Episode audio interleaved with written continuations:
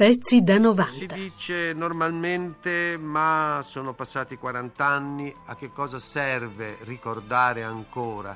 Eh, tanto meglio sarebbe se si coprisse tutto con un velo di oblio. Eh, qualcuno dice poi queste cose eh, vai a sapere come sono veramente andate, eh, ci sono interpretazioni di un tipo e interpretazioni di un altro tipo. Passando il tempo i revisionisti crescono, aumentano e si comincia una volta a mettere un accento di qui, una volta a cancellare una cosina di là e cammin facendo la storia eh, diventa tutto più ambigua, reticente, oscura e opinabile.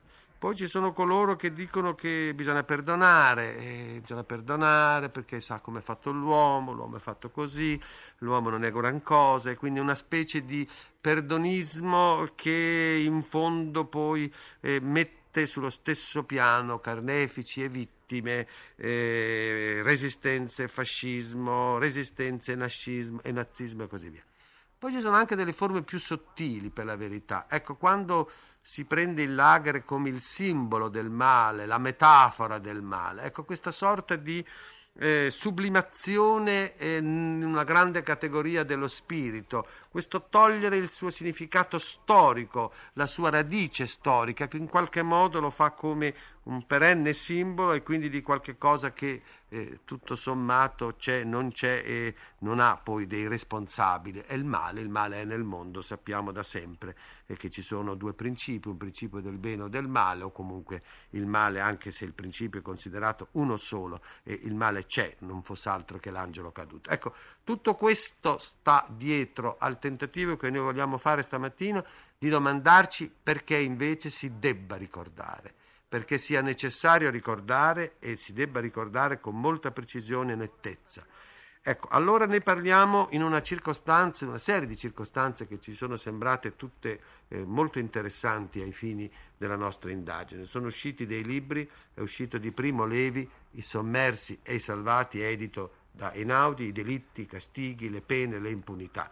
È uscito ancora La vita offesa, storia e memoria dei lager nazisti nei racconti di 200 sopravvissuti, a cura di Anna Brava e Daniele Giallà, prefazione di Primo Levi, pubblicato da Franco Angeli. Ed è uscito di Nicola Caracciolo, Gli ebrei e l'Italia durante la guerra 1940-1945, eh, in contemporanea con una trasmissione televisiva ed è stato pubblicato da Bonacci, editore Roma. Ecco, allora, do, eh, Nicola Caracciolo, buongiorno. Buongiorno. Ecco, Primo Levi, buongiorno. Buongiorno. Ecco, e buongiorno anche ad Anna Bravo e, e, a, e, a, e al dottor Bruno Vasari. Buongiorno, buongiorno. Allora io vorrei che prima di presentare i libri, di discutere, di approfondire, ecco, rispondessimo su questa prima domanda in modo che gli ascoltatori capiscano bene dove vogliamo andare questa mattina. Cioè si deve o non si deve ricordare. Chi ricorda è un maniaco che non ha, ha capacità di dire, uscire dalla propria pelle o questa memoria è un debito eh, storico, umano, eh, culturale, esistenziale. Ecco, primo Levi.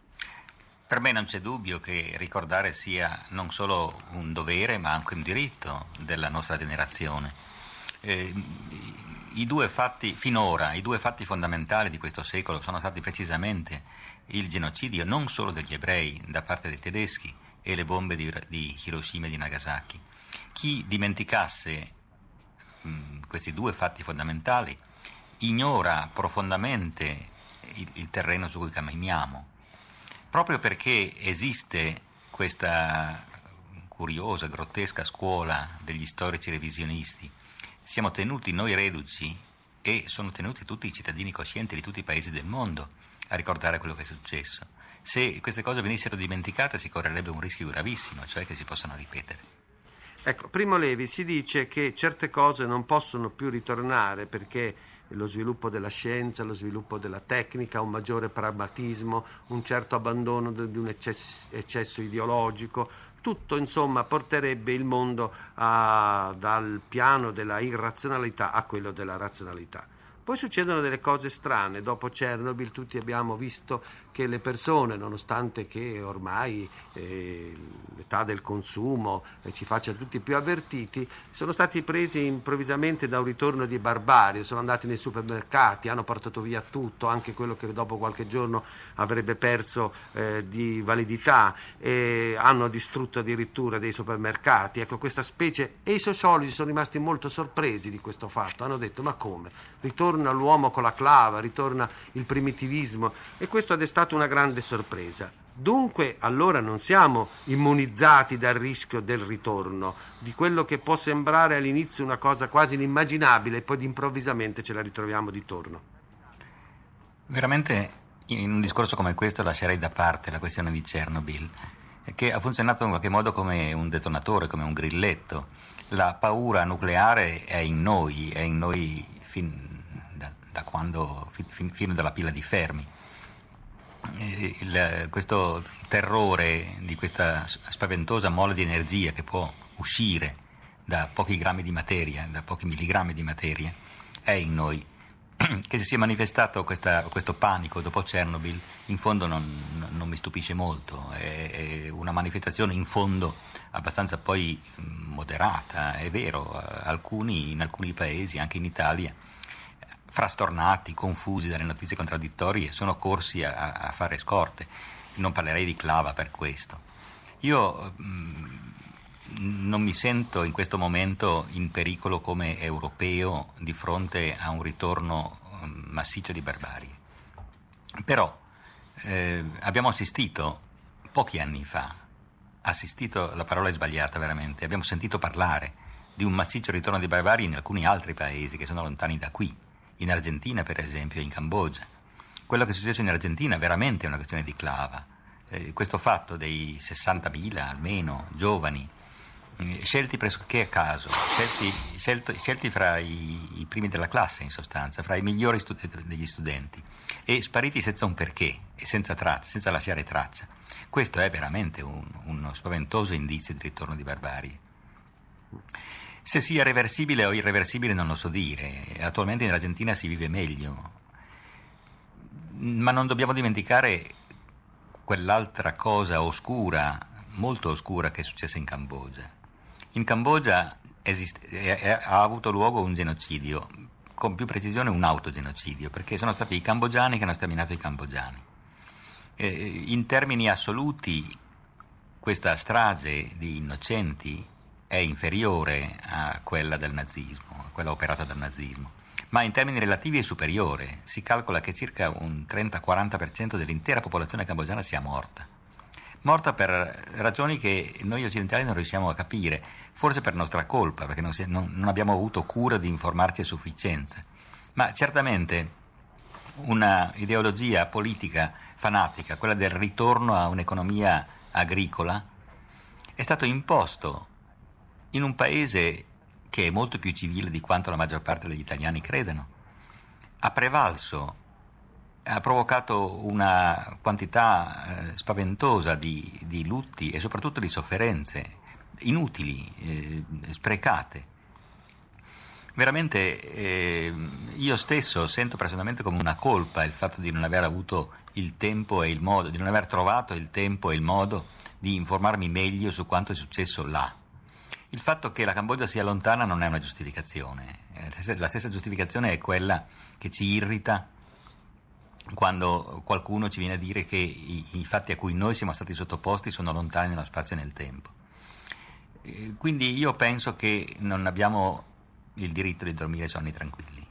Ecco, ora sentiamo la voce degli ascoltatori perché ho l'impressione che ancora gli ascoltatori non siano eh, preparati, qualcuno lo è anche già, ecco, ad una reazione. Quindi cerchiamo un po' di abolire gli atteggiamenti di cautela e vediamo di approfondire un po' il discorso.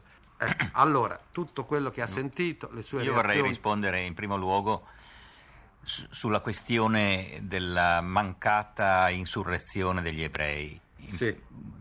in due modi. In primo luogo vorrei dire che la cosa è sostanzialmente falsa. Dove è stato possibile gli ebrei, anche nei campi di concentramento, si sono rivoltati. Questo è avvenuto nel campo di Sobibor, è avvenuto nel campo di Treblinka e come ha ricordato la signora Settimia è avvenuto anche in condizioni disperate nel campo di Auschwitz. Vorrei precisare, provate cosa significa vivere per mesi o per anni in un ghetto con un quarto della razione alimentare sufficiente per rimanere in vita e dopo questi anni di ghetto venire caricati in treni, in carri merci, in carri bestiame, venire scaraventati in uh, un campo di concentramento in cui c'è un regime di fame totale, in cui nel giro di poche settimane si diventa generalmente incapaci di intendere di volere. Eh, si parla di automi, propriamente automi non eravamo, ma certamente eravamo nelle condizioni peggiori in cui si possa eh, organizzare una rivolta. Voglio ancora aggiungere che, salvo che in alcuni campi di politici la divisione era estrema, io sono stato ad Auschwitz, nel mio campo sarebbe stato praticamente impensabile organizzare una rivolta. In primo luogo perché si parlavano 20 lingue diverse e non ci intendevamo fra di noi. In secondo luogo perché notoriamente in mezzo a noi c'erano delle spie.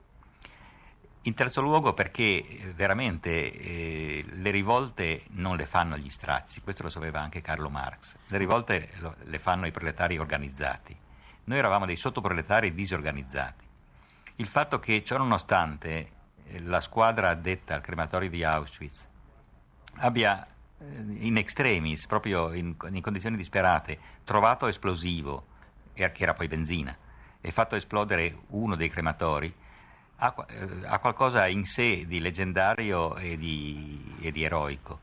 Voglio ricordare che neanche uno di coloro i quali hanno tentato questa estrema rivolta è sopravvissuto e che però 12 SS sono state uccise.